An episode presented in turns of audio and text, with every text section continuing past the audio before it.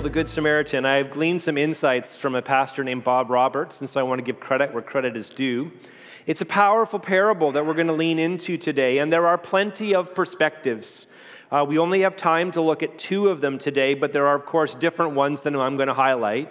In context, the parable of the Good Samaritan can correct our hearts, and every single one of our hearts need correction uh, at times. God is a father, and He knows how to discipline us, not from anger, but from love, from righteousness. So today's parable can correct our hearts, it can correct the heart of the church, but out of context.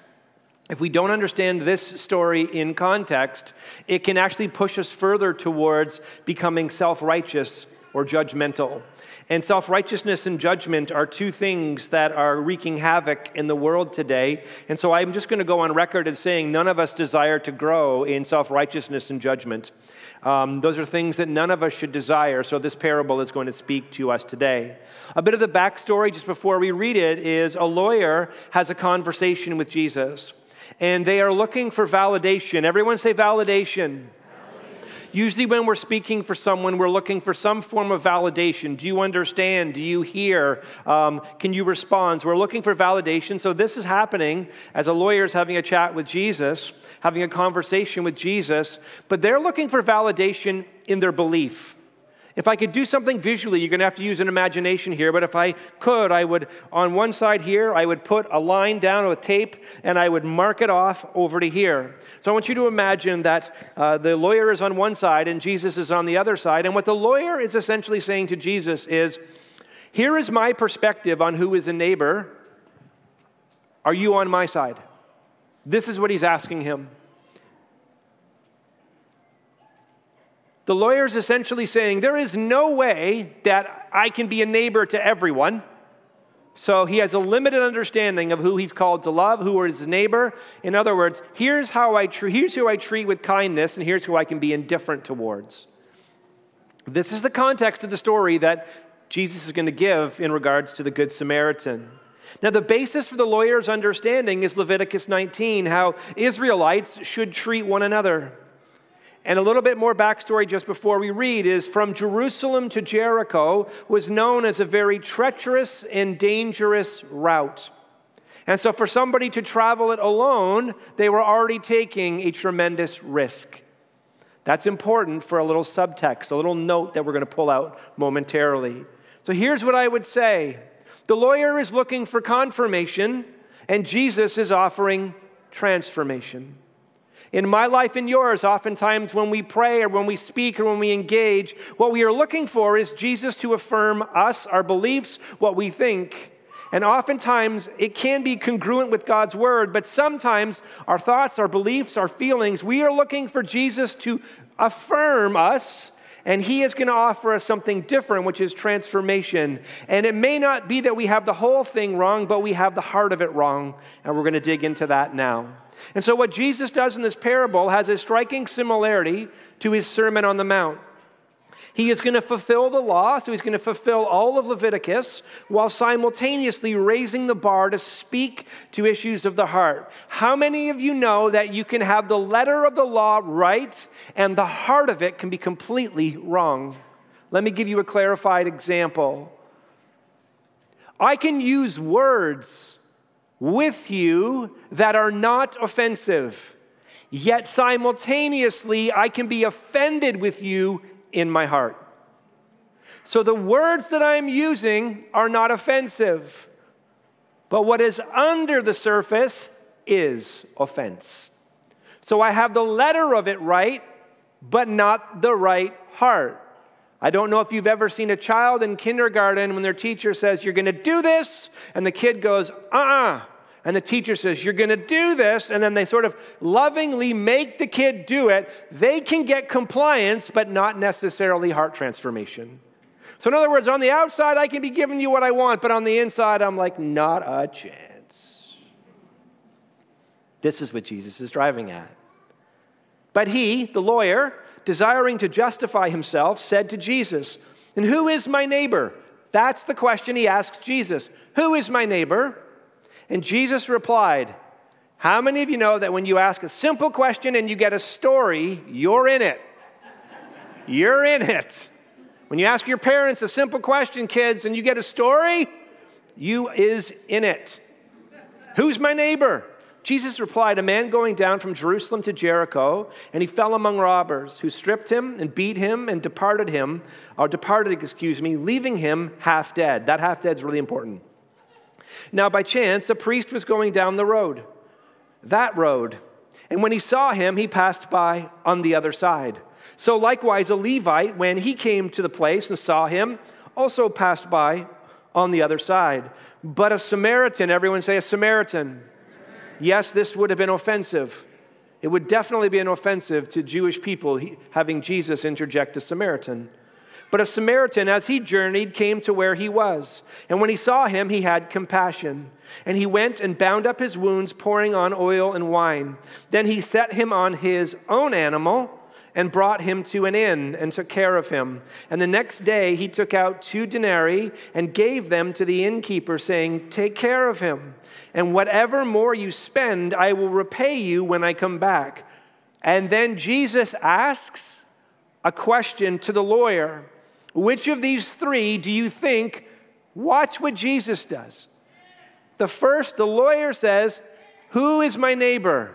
Now, Jesus is going to elevate it and say, It's not just defining who's your neighbor, it is what does it look like to be a good neighbor. I'm not just going to tell you who, I'm going to get to the why and the how. Which of these three do you think Jesus said proved to be a neighbor to the man who fell among the robbers? And he said, The one who showed him mercy. And Jesus said, You go and do likewise. Now, in the story, there's a priest. And according to the law of Leviticus, a priest could not touch a corpse. Touching a corpse, except if it was a family member, would render them unclean for seven days. And this would mean that they could not fulfill their priestly duties. And the parable says, now by chance, a priest was going down that road. Jesus doesn't tell us where they are and where they were going or why they were on that road, but he does tell them it was not by intention. They just happen to be or stumble upon or be at a place where something unjust had occurred. The priest did not intentionally seek it out, it was by chance. And it says that the priest saw him. And when he saw somebody from a distance who looked half dead, he passed by on the other side. Now, in the Levitical law, if the man was not dead, and in the story, Jesus makes it clear he's half dead, but he's not dead, then the priest had a higher law. Everyone say a higher law. Spirit, of the, there's the letter of the law, and then there's the heart of the law. There was a higher law that he should and he must stop what he was doing and provide assistance to the man who is in need. So we can say, in one way, the priest who is being faithful to his priestly duties, his faithfulness brings him close to the problem, and his mercy is awakened, and he can see that there is a, he's close enough to see that the man is in pain. However, the priest passes by on the other side, demonstrating a true lack of compassion and a desire for justice. It is interesting if you put the parable in a beautiful context where he sees that there is somebody in distress, but he sees from a distance, and when he sees the pain of what is, he begins to get more distance between him and the pain. He creates more distance, perhaps Jesus begins to address the lawyer because the lawyer at the beginning of the parable says the lawyer is trying to justify himself. And so maybe Jesus is beginning to go after one of his justifications. It is one thing to look at somebody and see that they're half dead, but how many of you know that you're going to have to get awfully close in proximity to be able to see if somebody is not half dead, but if they're still breathing? You're going to have to risk proximity to pain and a problem to get closer, to see what is really occurring. And we see in the story that the priest, again, can demonstrate mercy and faithfulness, that it brings them closer to the proximity of the problem and pain. But where we lack compassion and a heart for justice to engage the full complexity of a situation, oftentimes it can lead us to, in, to ways in which that show we are not being the neighbor to one another that we could be by a show of hands today in this cultural moment, whether it is in person or online, does anybody have anyone in their life who who they are absolutely bugging the living life out of you? Can I see your hands, please? Anybody here in any intense disagreements with other people? Not this church, but you know what? We need to send this to other churches. They need this. They need to be more like us. We're not the problem, we're the solution. The other churches in the city just doesn't know it. Every single one of us is called by God. The moment you give your life to Christ, you're given a ministry of reconciliation. So every problem in the world is an opportunity for the healing power of Jesus. I am not saying that every problem in the world is your problem, but I'm saying within the capital C church and the largeness of the body of Christ, God has given us ample means to not only be faithful and to not only be merciful, but also to be compassionate to those who find themselves victims of an unjust situation, wounded in life. We can see pain and problem, but here's the challenge. Just like the priest, we can stop short of sacrificial provision.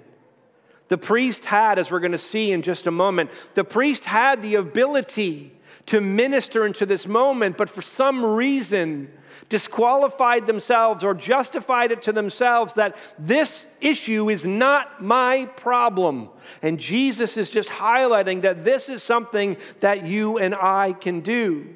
Once again, it's not enough that we hear pain or that we see problems, it's that we move towards sacrificial provision. What is provision? Provision is using what God has given you to a current situation. You may bring prayer to it, you may bring wisdom to it. You like in the story, you may have an animal like a donkey and you can load it on it or load it into a car. I can do this, I can do that. It may not solve the whole problem, but it begins to minister, it begins to step out of it. You and I are stewards stewards. Every single one of us are stewards. God has provided us time and talent and treasure, and we can use that on our own lives and our own story and our own benefit, therefore ignoring everyone around us, or we can sacrificially use those things to be a blessing to others. And this is what Jesus is saying. That we can't use the justification like the priest did. Next up is a Levite. And Levite and priest are very, very close. They're both from the tribe of Levi, priestly descendants of Aaron and Levites, Levites, excuse me, assisted priests in sacrifices, usually in preparing the sacrificial animal and grains. It's quite interesting. In the Old Testament book of Joshua, you see all the various tribes and people groups of Israel. Uh, they receive an inheritance. Everyone say an inheritance. But the tribe of Levi is unique. All the other tribes receive an inheritance, which is a bordering of land. This is your land, and some had springs, and some were desert, and some were great, and some were not so great. But they all received an inheritance, except the, the tribe of Levi. Theirs was unique. In Joshua 13, verse 33, it says this But to the tribe of Levi, Moses gave no inheritance. The Lord God of Israel is their inheritance. So, this is now where the parable starts off around self justification with a priest, and now it's going to go a little bit deeper because the Levite, very much like the priest, the Levite sees the problem, but also passes by on the other side. And the moment that, that, the Levite passes by on the other side, his inheritance as a Levite, his inheritance is the Lord God Himself. But here's what is true the Levite now is not behaving as the Lord God Himself. In other words, the inheritance that he receives, he is not using it to make a Jesus sized difference in this circumstance. And Christians in name can behave in a way that is unchrist like. Every one of us have that in common. All of us fall short here. that we can pass by on the other side. But the Levite has a very interesting part within it. Because written into the Levite's understanding, it is this the priest simply passes by on the other side. The Levite passes by on their side, and here's what he does he passes the buck, saying, Well, actually, it's the priest's responsibility to do something about this. Isn't it easy to blame everyone and everything? It's much harder to take responsibility for what is. What can I do? And again, I may not be able to fix all of it, but God, what have you called me to do?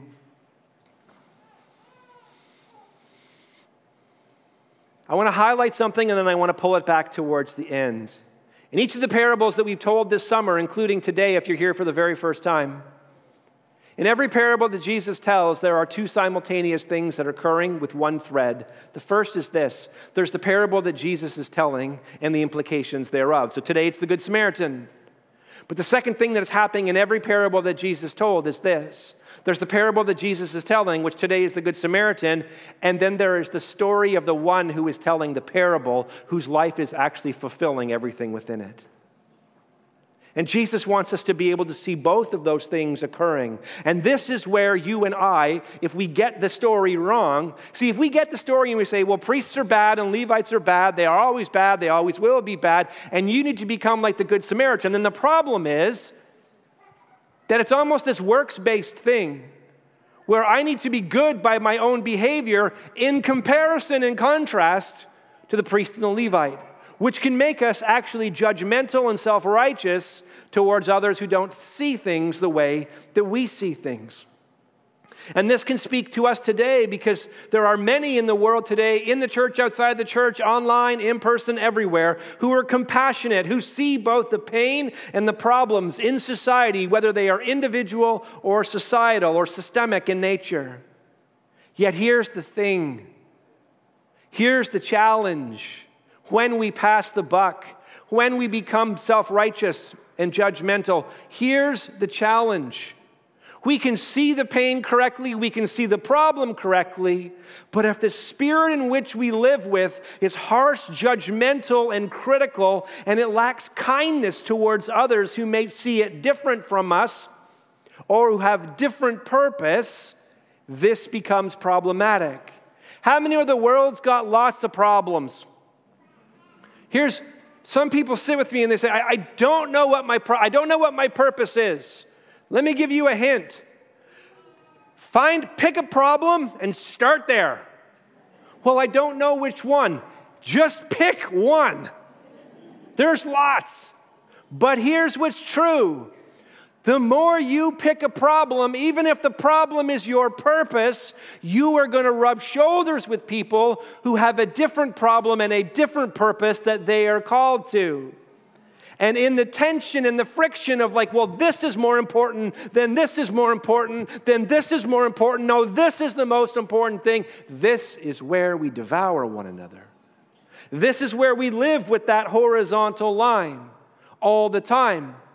But 1 Corinthians chapter, well, 1 Corinthians chapter 12 says that we're a body that we are joined together, that God has given each of his gifts. And they may not be the same gift, but we all have gifts. We all have burdens. We're all blessed by burdens. It's all got to get done, but you can't do it all. We need one another. And here's what we can do as followers of Christ somebody's pain and problem may be wrapped up into a purpose over here, and yours may be wrapped up over here. Here's what you can do to partner with somebody else is you can say to them i can unite in prayer with you for that. And church prayer is never a last resort. It is a primary weapon. It is a primary calling. Never view prayer through the lens of this. Well if i can't do anything else at least i can pray. Don't devalue prayer in that way. When you and i pray to the god who is in heaven how many of you know that we are talking to the one who cares more about the brokenness on earth than we ever will? We unite our hearts, but maybe we can do more. Maybe your purpose is over here and their purpose is over there. And yes, we can pray for them. But maybe you can give a few bucks here and they can give a few bucks there. Maybe you can serve a little bit here. And it doesn't mean that you have to do everything, but that which you can do to be a part of the problem, you will. Some of you need to bring wisdom or prophetic insight. Some of you, it's discernment. Some of you, it's just to listen. Just listen. Oh, here's a revelation. You don't have to share every thought that comes into your head on social media. You don't have to do it. Another one. You don't have to be the corrector of every one in person and online. Guess what? The Holy Spirit's really good at them, good at that. Let's have faith that He's going to do it. Now, sometimes we got to use words, and sometimes we got to engage. I'm not being foolish there, but it's important.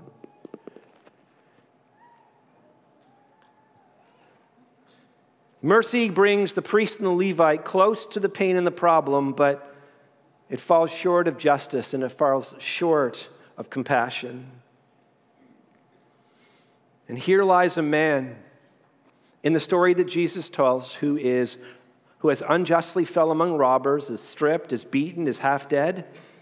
But according to Genesis, this man is created in the image and likeness of God, just like you and just like me. Now, Jericho to Jerusalem was really a treacherous, treacherous, treacherous time. And so it doesn't say this, so we have to be very cautious. Where the Bible shouts, we shout. Where the Bible whispers, we whisper. And where the Bible is silent, we're silent. And in this instance, though, you can infer as fellow human beings. How many of you know that we can tend to be a little bit self righteous and judgmental? Especially when people do dumb stuff. like walking to, from Jericho to Jerusalem alone, dumb stuff we can tend to be judgmental. We can tend to base whether or not we're going to help somebody based on how deserving they are. Now, I'm not talking about boundaries, I'm not, those are all good things. But Jesus is speaking again to heart issues, and this is one of them. You know, one of the things that we're wrestling through today in our cultural moment is this horizontal line of whose side is Jesus on? We don't often ask it like, whose side is Jesus on, but we ask it, whose side are you on? Haven't you noticed that humanism always draws a line and it always draws a value line? Unborn life, rights of the woman. Between different tribes and ethnicities, rich and poor, gay, straight.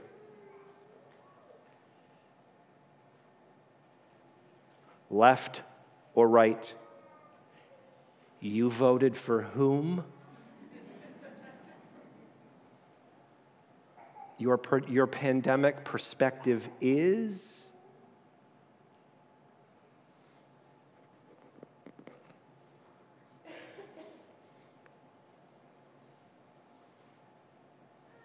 The lawyer's doing the same thing.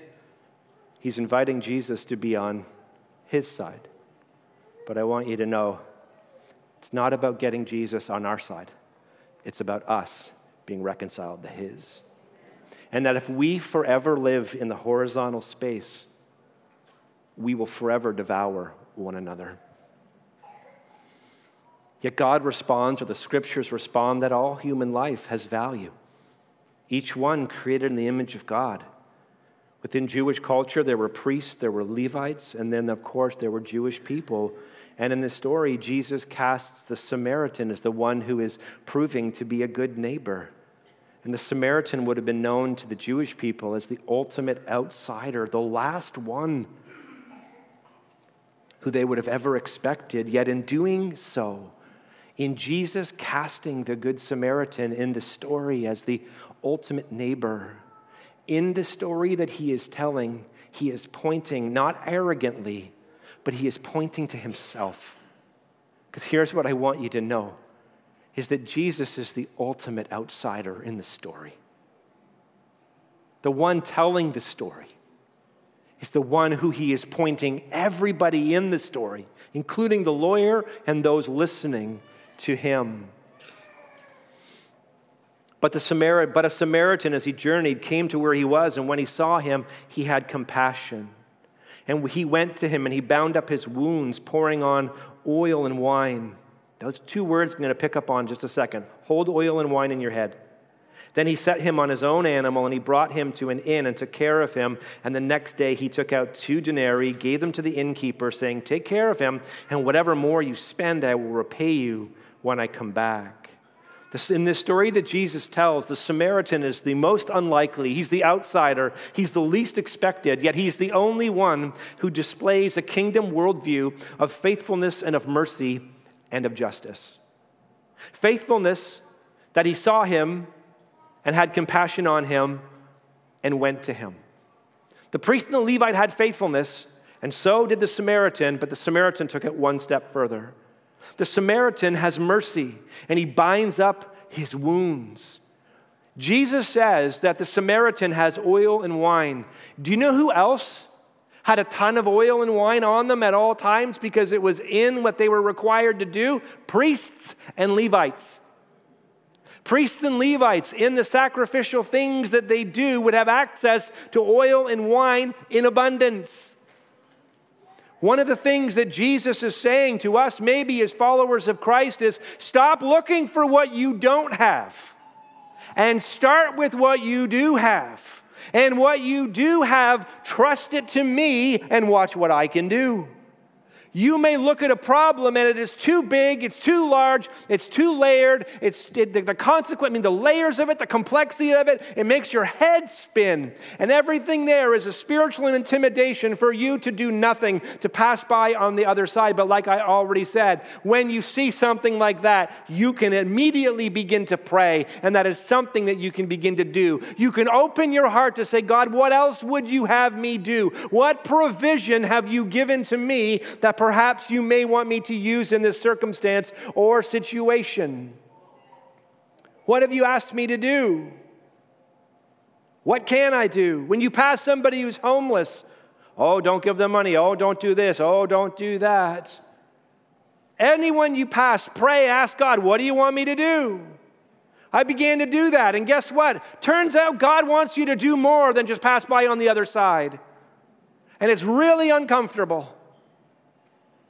But God may ask you to do something. He may ask you just to pray, or He may ask you to do something else. Oil is also known as anointing. And let me tell you something in Christ, you have a ministry of reconciliation, you have spiritual gifts, and you are anointed to make a Jesus eyes different in situations and circumstances. Not all of them, but some in particular. Wine represents what Jesus has done for us in an extraordinary way. We'll do communion in just a moment. So if you have your elements, you're going to want to find those. And the last thing we see the Samaritan is we see his heart for justice.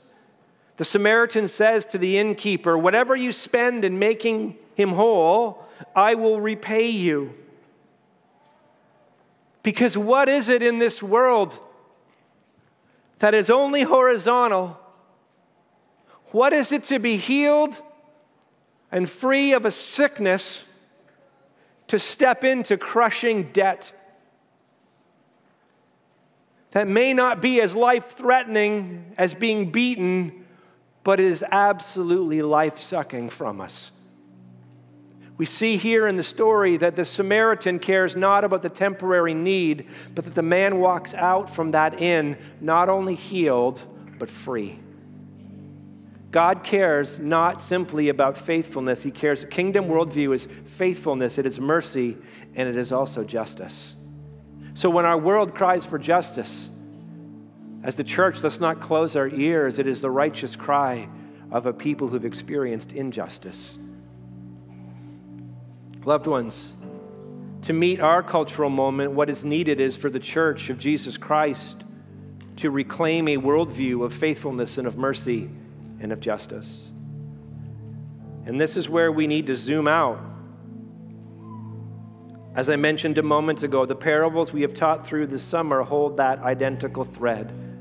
There are the stories that Jesus is telling and the one that his life wrote and is writing in ours.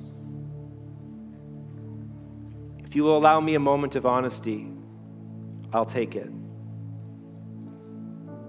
The truth is, when I read the story of the Good Samaritan, I've been every character in the story except one.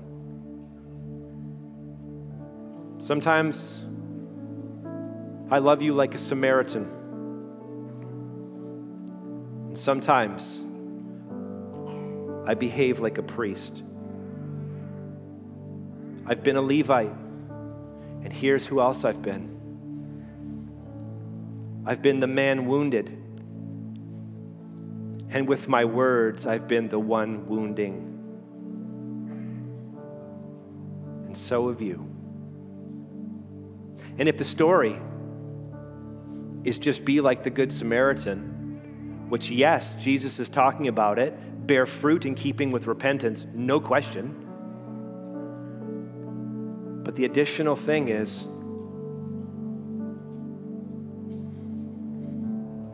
look at the cross, you do not only see a horizontal line, you see a vertical one as well.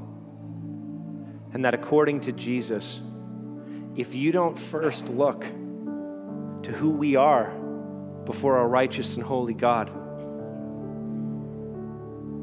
If we don't recognize that every single one of us, like the man was in need, we too are in need of grace and of saving. Because Jesus ends. If you read the autobiography, the Bible, of the one who told this parable, you know what you'll discover? you'll discover Jesus being faithful, merciful, and just to priests, to Levites, to people who are wounded. And Jesus takes it one step further.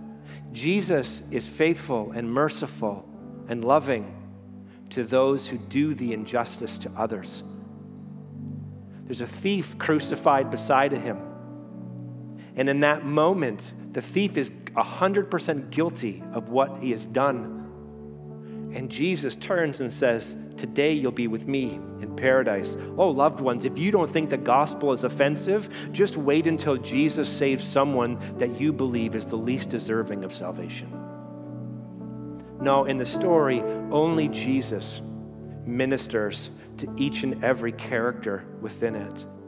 And it ends with Jesus saying, You go and do likewise, which should leave the lawyer and everybody listening with this response I can't.